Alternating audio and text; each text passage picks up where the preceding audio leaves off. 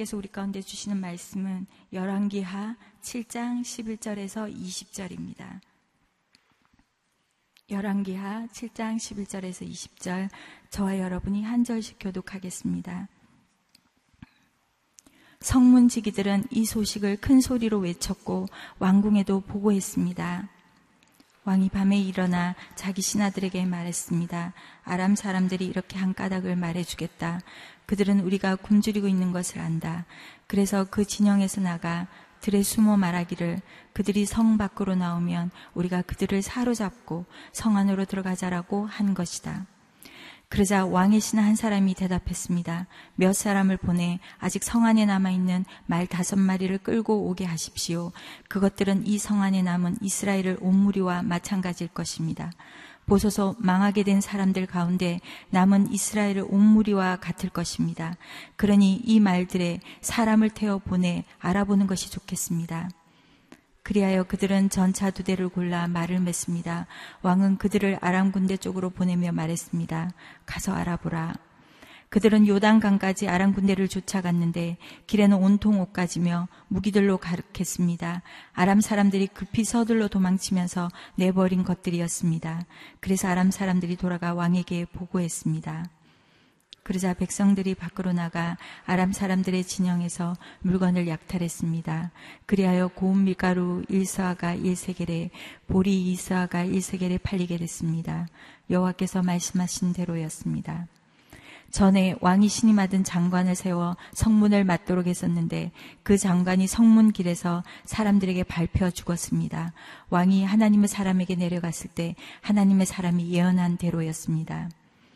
그때 하나님의 사람이 왕에게 내일 이맘때쯤 사마리아 성문에서 보리 이사가 일세겔에 고운 밀가루 일사가 일세겔에 팔릴 것이라고 말했는데 그 장관이 하나님의 사람에게 보시오 여호와께서 하늘에 창을 내신다 한들 이 같은 일이 일어날 수 있겠습니까? 라고 했습니다. 이에 하나님의 사람이 대답하기를 내가 내 눈으로 직접 보게 될 것이다. 그러나 너는 그것을 먹을 수 없을 것이다. 라고 했었습니다. 그런데 이 일이 정말 그 장관에게 일어났습니다. 그가 성문 길에서 사람들에게 밟혀 죽었습니다. 의지할 것은 오직 하나님의 말씀입니다. 라는 제목으로 이상준 목사님 말씀 선포하시겠습니다. 할렐루야. 오늘 하루도 말씀으로 성령으로 충만한 하루가 되기를 주님의 이름으로 축복합니다. 아, 열왕기하 7장 11절 말씀 성문지기들은 이 소식을 큰 소리로 외쳤고 왕궁에도 보고했습니다. 아, 성문지기들의 반응이 나병 환자들을 아, 불신해서 이 소식을 무시하지 않았고 또 왕에게 보고하기까지 또 왕이 모든 아, 최종 결정권자이기 때문에 왕에게 보고하기까지 이 소식 또 이 정보를 숨기지도 않았습니다. 그래서 오늘 본문 11절에 보면 성문지기들이 왕궁에 도 보고했다 이렇게 돼 있죠. 그러니까 왕궁에 먼저 보고한 것이 아니라 어, 성읍 안에 있는 사람들을 향해서 그 성로에서 큰 소리로 먼저 외쳐서 어, 이 소식을 알리게 됩니다. 아, 그들 가운데 어떻게 이런 행동이 있을 수 있었는가? 아, 그것은 어, 아무래도 이 기쁜 소식에 대한 어, 믿음이 그들 가운데 있었던 것으로 보입니다. 아, 그래서 저는 이 부분을 묵상하면서 어, 이 성문지기들 또 다른 표현은 이제 파수꾼들이죠. 이 파수꾼들이 이 나병 환자들에 대한 신뢰하는 마음이 있지 않았겠는가. 그 성문에서 성 입구에서 성로에서 지키는 이 사람들이 나병 환자들이 성문 밖에 거주하면서 그 안에 있는 사람들에게 도움을 늘 받는 그런 관계 가운데 있었기 때문에 자주 이들을 보았을 것입니다. 그래서 그들에 대한 개인적인 신뢰가 있지 않았겠는가. 또한 이 기쁜 소식을 속히 선포해야겠다라는 마음이 있었던 것으로 보입니다. 그래서 이 기쁜 소식을 다른 그 누가 전하기 전에 내가 먼저 전하고 싶다라는 마음이 있는 것이죠. 어, 여러분, 어, 뭐 가족 가운데 정말 중요한 문제를 앞두고 있는데 어, 그 문제가 해결됐다. 또 하나님께 응답을 받았다. 어, 중요한 시험을 보았는데 아, 그 시험에 합격했다. 이런 좋은 소식을 알리는 것이 얼마나 기쁜 일인지 모릅니다. 그래서 내가 그 소식을 알리고 싶은 그런 마음이 사람 마음 가운데 생기는 것이죠. 어, 우리가 아, 잘 아는 그 마라톤 경기도 기원전 490년경 페르시아와 아테네 그리스의 군사들이 어, 전쟁을 벌였는데 아테네군이 승리하게 되죠. 그래서 그 승전 소식을 전하겠다고 42.19km 목숨을 걸고 달려와서 우리가 승리했다. 이 한마디를 외치고 어, 기진해서 어, 목숨을 잃게 되죠. 그만큼 이 기쁜 소식을 증거한다는 것은 영광스러운 일이고 감격스러운 일입니다. 아, 이사야 52장 7절과 8절 말씀에 아, 이스라엘이 회복될 것에 대해서 이런 예언의 말씀이 있습니다. 좋은 소식을 전하며 평화를 공포하며 복된 좋은 소식을 가져오며 구원을 공포하며 시온을 향하여 이르기를 내 하나님이 통치하신다 하는 자의 산을 넘는 발이 어찌 그리 아름다운가? 내 파수꾼들의 소리로다 그들이 소리를 높여 일제히 노래하니 이는 여호와께서 시온으로 돌아오실 때 그들의 눈이 마주 보리로다. 할렐루야 복된 소식을 들고 산을 넘는 자의 발걸음이 얼마나 아름다운가. 복된 소식을 가져온다는 그 자체가 매우 아름답고 어, 감격스러운 그런 장면으로 모사가 되어 있습니다. 그뿐만 아니라 그 복된 소식을 전하는 사람들의 소식을 듣고 가장 먼저 성내에 있는 사람들에게 알리는 역할을 하는 것이 또 파수꾼이죠. 파수꾼은 두 가지 역할을 합니다. 한 가지는 적들이 오는 것을 어, 사주 경계를 하면서 어, 방어를 하는 어, 방어의 최일선에 서 있는 사람들이 파수꾼들이죠. 그래서 시편 127편 1절에는 여호와께서 성을 지키지 아니하시면 파수꾼들의 경성함이 허사로다. 그 파수꾼들은 밤을 새며 교대로 24시간 늘 깨어서 어디선가 적군이 공격을 하지 않는가 그것을 주의 깊게 살펴보는 것이죠. 어, 그런데 이 파수꾼들이 이 방어, 디펜스의 역할에 최전선에만 서 있는 것, 최일선에만 서 있는 것이 아니라 또 굉장히 중요한 한 가지 역할이 있는데 그것은 승리의 소식을 가장 먼저 전하는 사람들입니다. 예, 원수의 공격을 가장 먼저 파악하는 사람들일 뿐만 아니라 하나님이 도우신다. 하나님이 구원을 주셨다. 이 승전보를 가장 먼저 전하는 사람들이 파수꾼들입니다. 아, 기도하는 하나님의 아들, 딸들을 어, 그 가정과 그 일터와 그 시대에 하나님께서 파수꾼으로 세워주신 줄로 믿습니다. 이 새벽을 깨우는 분들은 하나님이 세우신 공동체, 여러분에게 맡겨주신 공동체, 하나님 파수꾼으로 세우신 거예요. 가장 높은 막루에서 여호와 하나님을 마치 파수꾼이 아침을 기다리는 것처럼 하나님을 기다린다. 이렇게 시편에 노래하죠.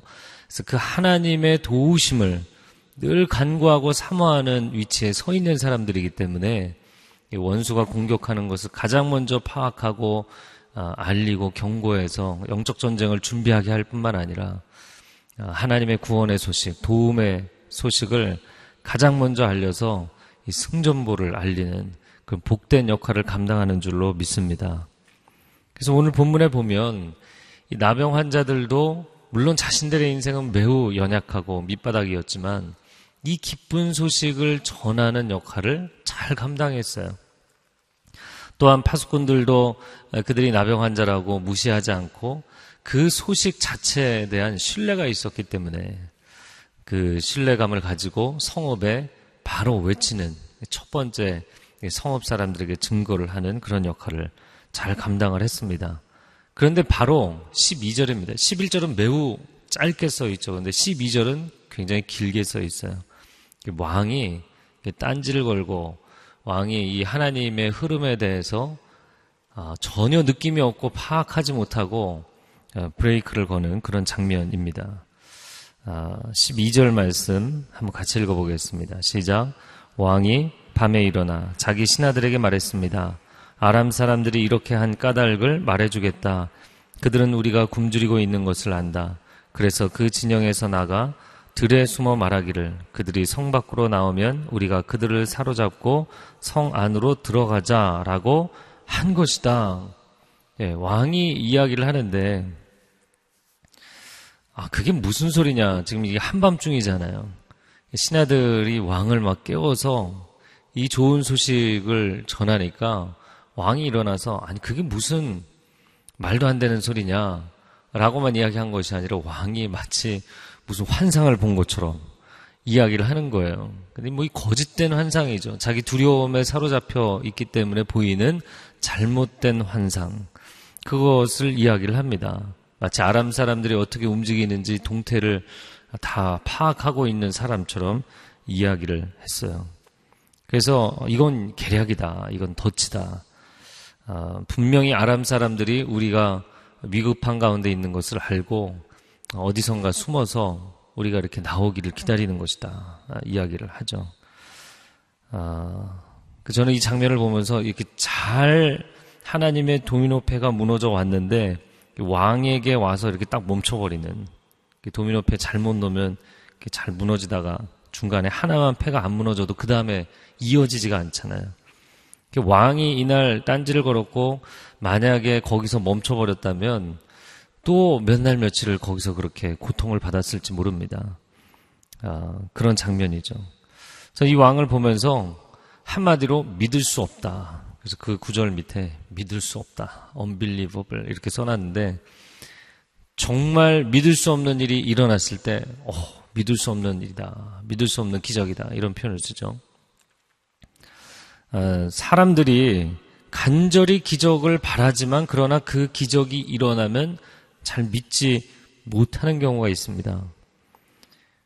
왕이 과연 이 사건을 믿을 수 없었는가?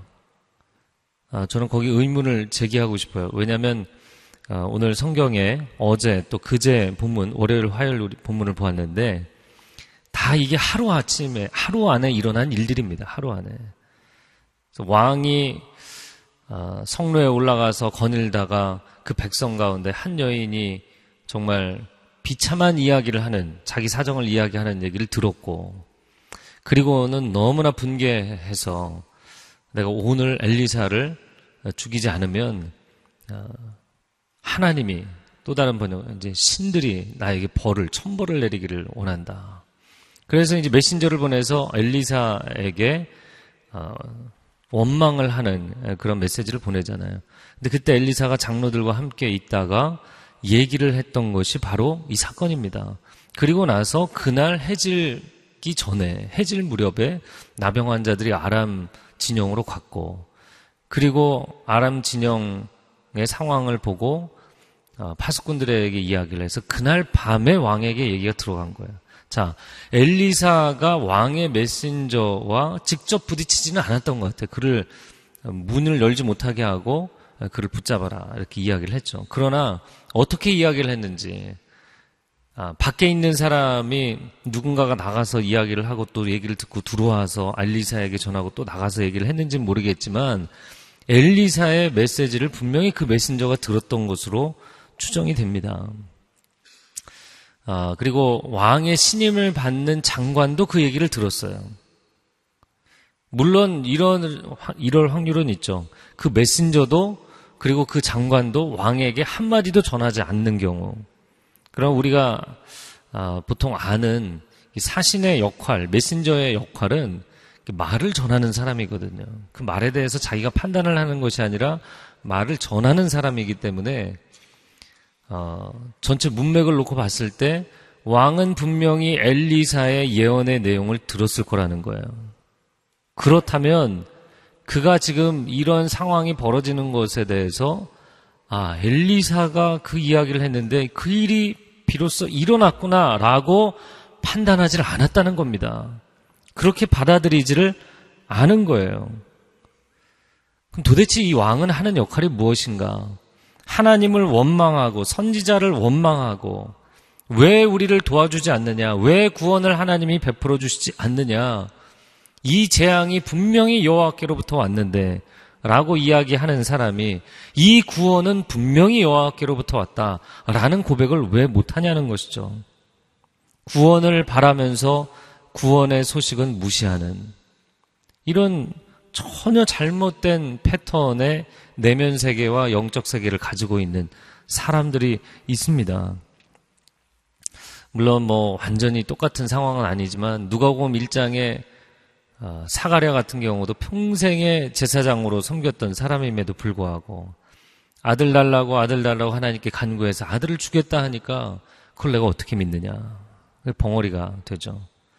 요한복음 11장에 마르다가 어, 주께서 여기 계셨더라면 내 오라비가 죽지 아니하였을 것입니다.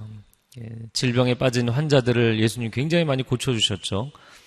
아, 그랬더니 예수님께서 아, 내 오라버니가 살게 될 것이다. 마지막 부활의 때에는 살겠죠. 이렇게 반응을 합니다. 그때 예수님이 내가 부활이요 생명이니 나를 믿는 자는 죽어도 살겠고 살아서 나를 믿는 자는 영원히 죽지 아니하리라. 아멘. 그래서 믿는다고 간절히 구원의 사건을 원한다고 이야기하는 사람들이 오히려 그것을 부정하는 일들이 매우 많다는 거예요. 네. 전혀 남의 이야기 같죠. 네, 우리 자신의 이야기입니다. 여러분이 끊임없이 기도하는데 기도하면 기도할수록 간구하면 간구할수록 마음에 사모하면 사모할수록 그런 일은 일어나지 않아. 라는 태도를 갖고 있다면 사실은 그 기도의 응답을 여러분 자신이 맡고 있는 거예요.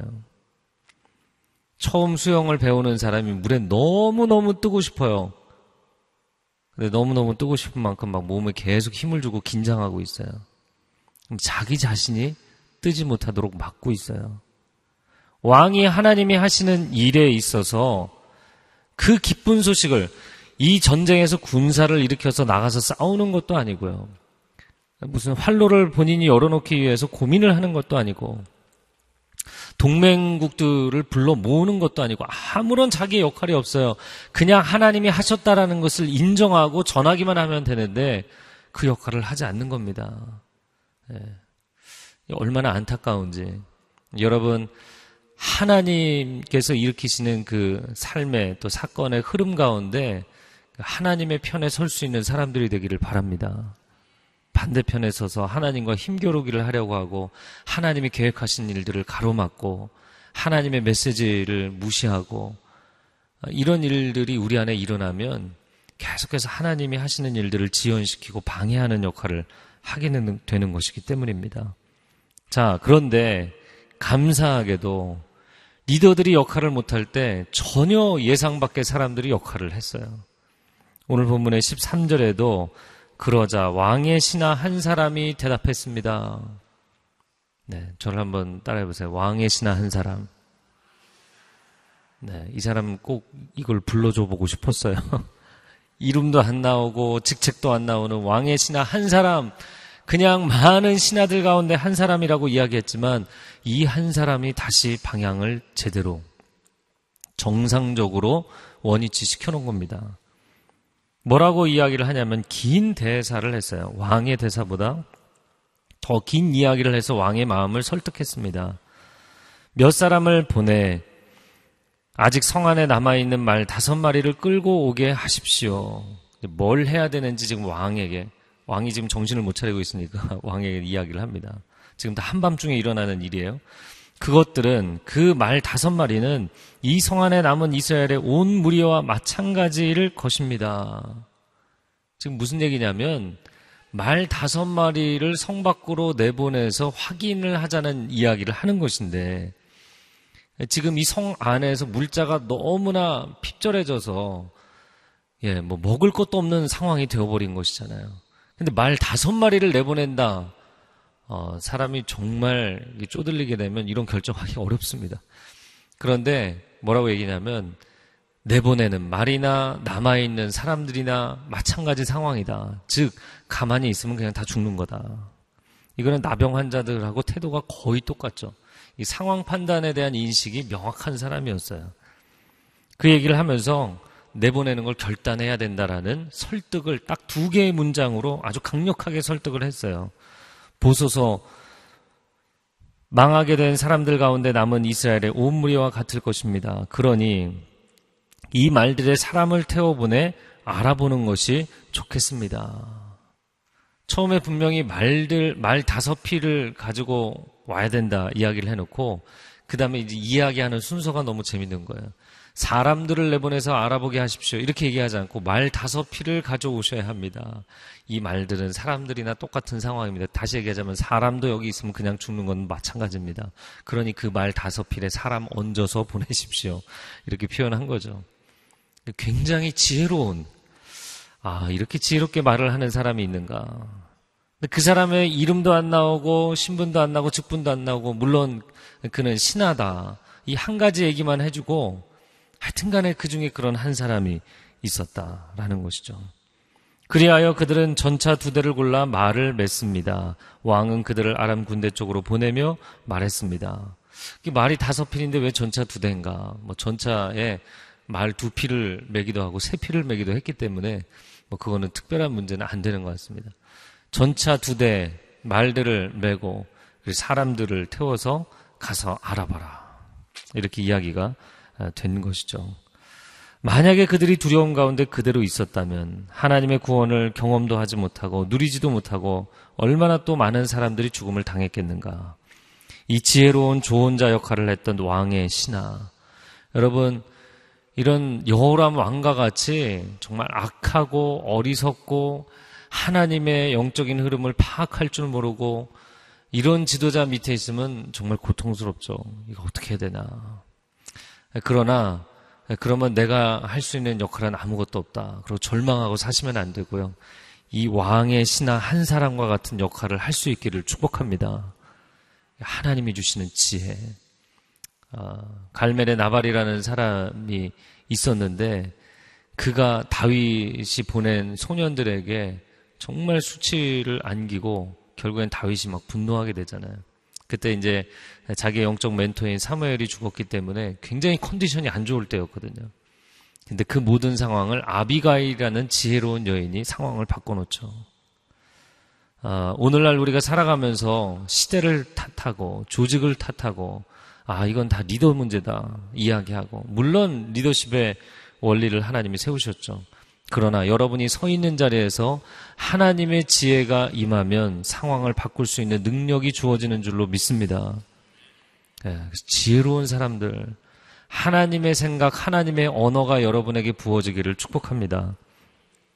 자, 15절. 그들은 요단강까지 아람 군대를 쫓아갔는데 길에는 온통 옷가지며 무기들로 가득했습니다. 아람 사람들이 급히 서둘러 도망치면서 내버린 것들이었습니다. 그래서 사람들이 돌아가 왕에게 보고했습니다. 그들의 진영, 아람 진영에까지만 간 것이 아니라 그들은 요단강 동편, 갈릴리 북쪽 위치에 있기 때문에 요단강까지 그들의 그 떠난 자리를 물론 다 그 사람들이 그 뛰어간 자리가 그 흔적이 남아 있었겠죠. 그것을 쫓아가 보았다는 것입니다. 그런데 사람들이 뭐 하도 급하게 도망을 치면서 옷가지며 무기들을 다 흘리고 떠난 것을 보게 되죠. 그래서 왕에게 급히 돌아와서 이제 보고를 하게 됩니다. 왕에게 보고하고 성내에 있는 사람들이 알게 되고 백성들이 밖으로 나가서 아람 사람들의 진영에서 물건을 약탈했다. 백성들이 노력을 합니다. 어, 전쟁도 하지 않고 승리를 거둔 것이죠. 어, 오히려 아람 사람들이 사마리아 성읍을 포위하고 그들이 전쟁도 하지 않고 승리하기를 원했는데 하나님은 정반대 상황을 만들어 놓으셨어요. 이거는 뭐 단순한 아, 반전이 아니라 대반전이고 이건 단순한 역전이 아니라 대역전의 상황이 된 것이죠. 16절 아, 하반절에 그리하여 고운 밀가루 한 사에 한 세겔, 보리 두 사에 한 세겔에 팔리게 됐다. 여호와께서 말씀하신 대로였다. 할렐루야. 네, 저를 한번 따라해보세요. 말씀하신 대로 되었습니다. 그래서 아침 첫 시간에 여러분이 말씀을 묵상하면서 또 기도할 때 하나님이 주시는 말씀을 받을 때 하나님의 약속의 말씀을 붙잡고 말씀대로 이루어지이다. 선포하시며 사시기를 바랍니다.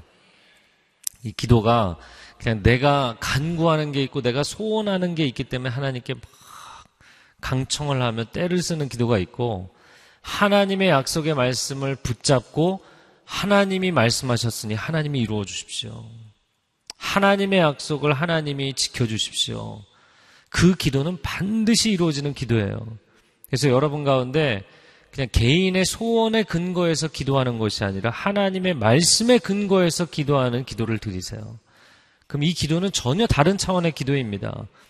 그것은 하나님이 말씀하셨기 때문에 하나님이 언약하신 것이고 하나님이 언약하신 것은 하나님 반드시 지키세요. 그래서 여러분의 기도가 하나님의 말씀을 붙잡고 하는 기도의 차원이 되기를 축복합니다. 17절에 전에 왕이 신임하는 장관을 세워 성문을 맡도록 했었는데 그 장관이 성문길에서 사람들에게 발표 죽었습니다. 왕이 하나님의 사람에게 내려갔을 때 하나님의 사람이 예언한 대로였습니다.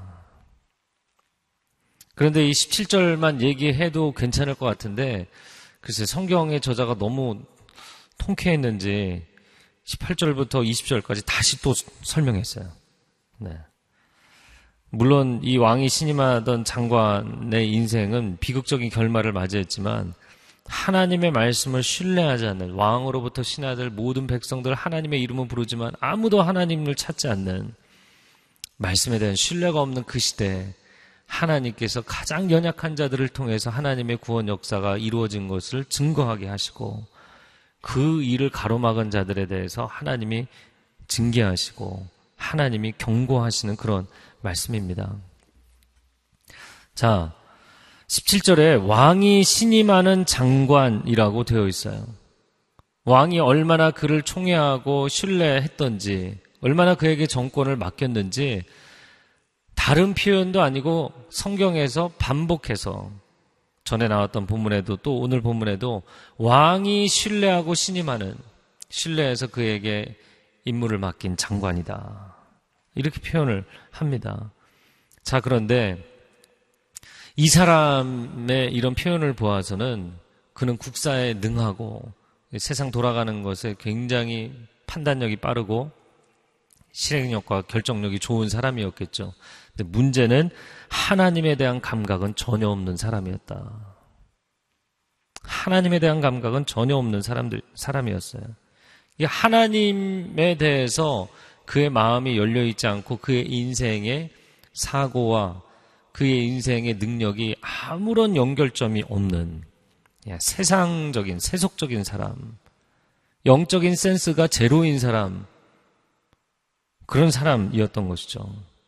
그래서 왕이나 장관이나 비슷한 수준의 사람이었다. 여러분, 조직 안에서 리더가 자기하고 유사한 유형의 부 리더를, 부 팀장을 세우는 경우가 많습니다. 그런데 그 리더십을 가르칠 때 아, 그런 이야기들을 종종 하게 됩니다. 자기하고 똑같은 패턴의 부사수들만 두면 조직의 창의성이 없어요. 관점에 새로운 관점이 없어요. 그래서 일반적인 리더십의 원리, 팀워크의 원리에서도 자기와 다른 것을 볼 줄 아는 사람들을 세워야 된다. 그리고 그들을 중용할 줄 알고 그리고 팀워크를 만들 줄 아는 것이 지혜로운 것이다. 리더가 자기가 뭔가 한마디 했을 때 알아듣는 사람들로만 다 두고 싶죠. 그래야만 늘 신이 나니까.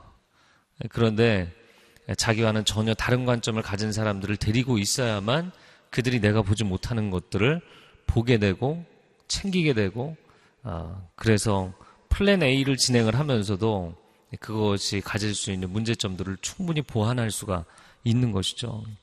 여호람 왕이 하나님을 경외하지 않고 영적인 센스가 전혀 없는 사람이었는데 자기가 가장 신임하는 그 사람도 자기랑 똑같은 사람을 세워놓은 거예요.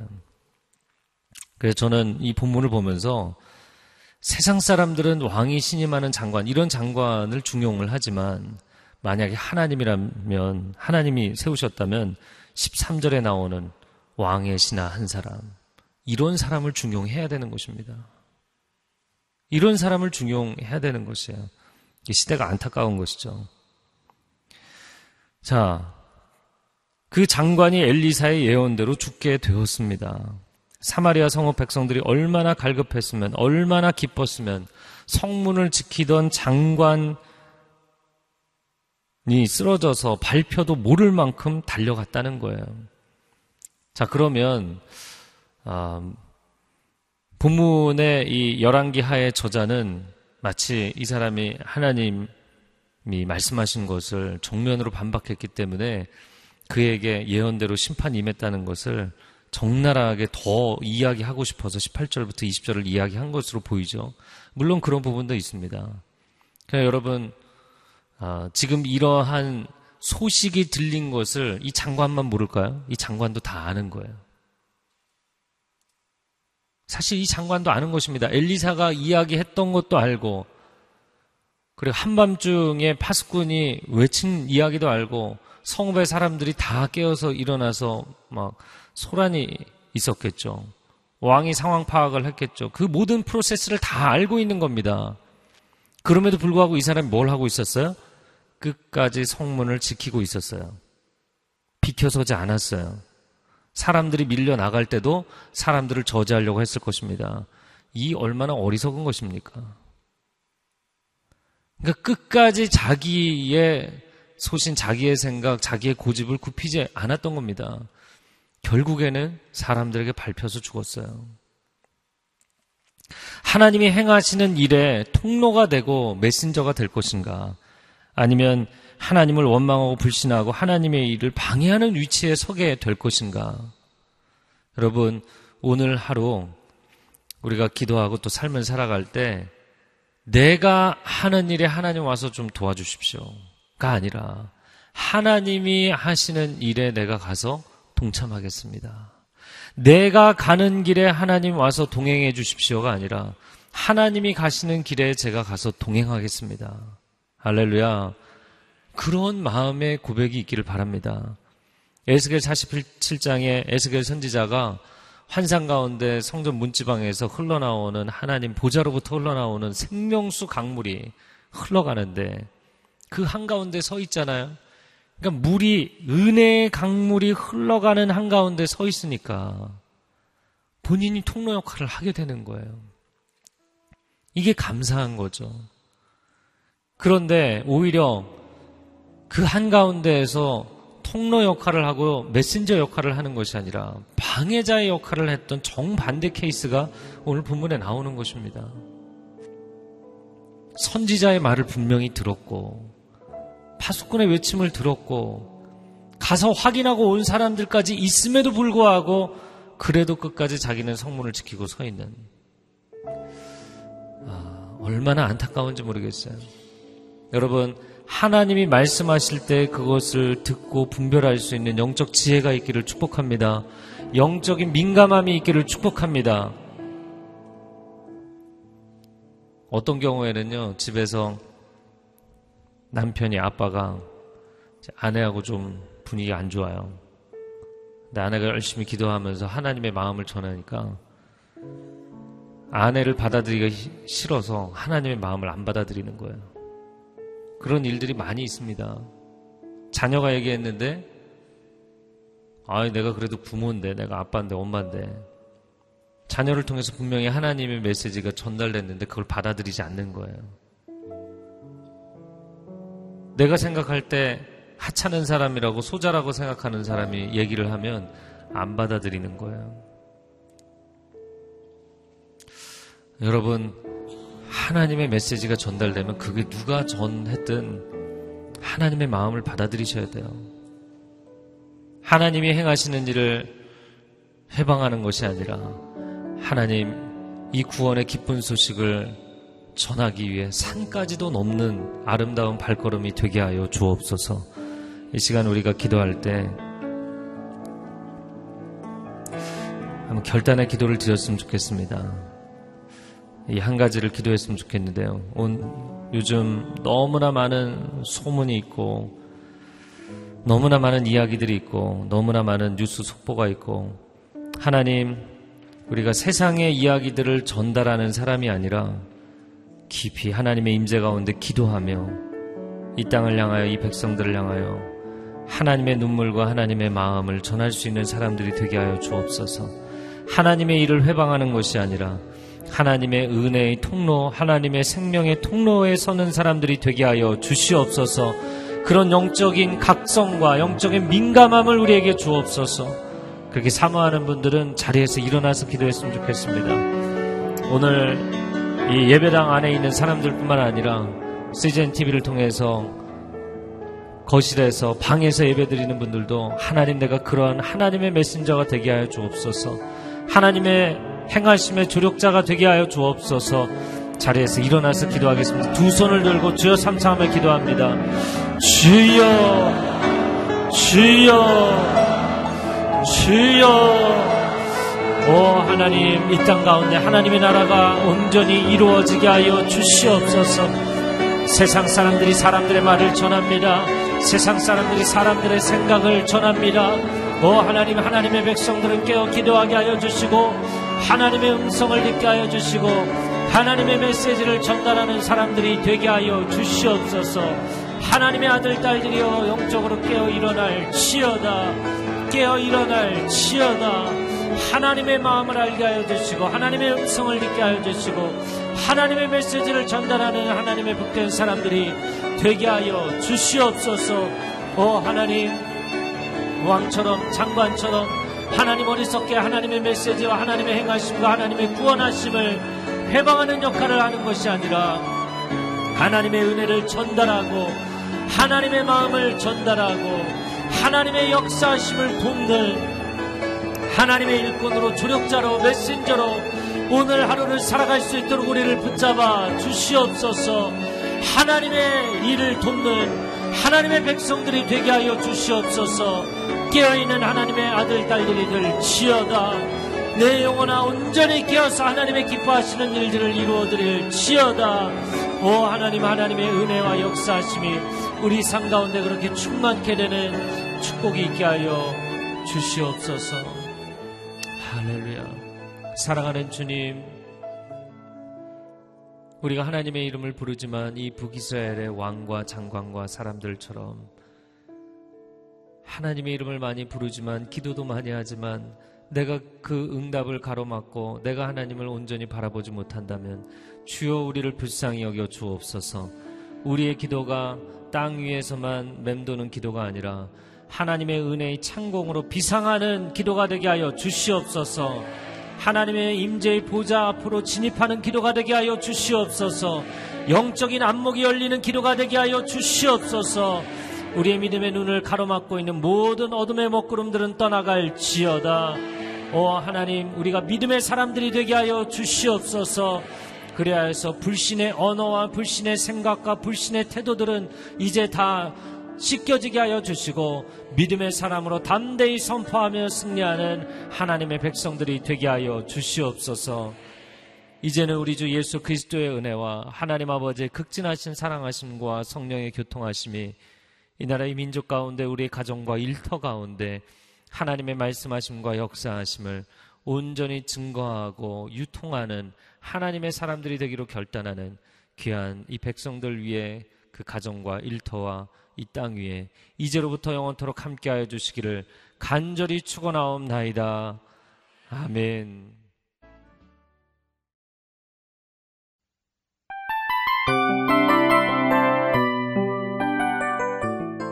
이 프로그램은 청취자 여러분의 소중한 후원으로 제작됩니다.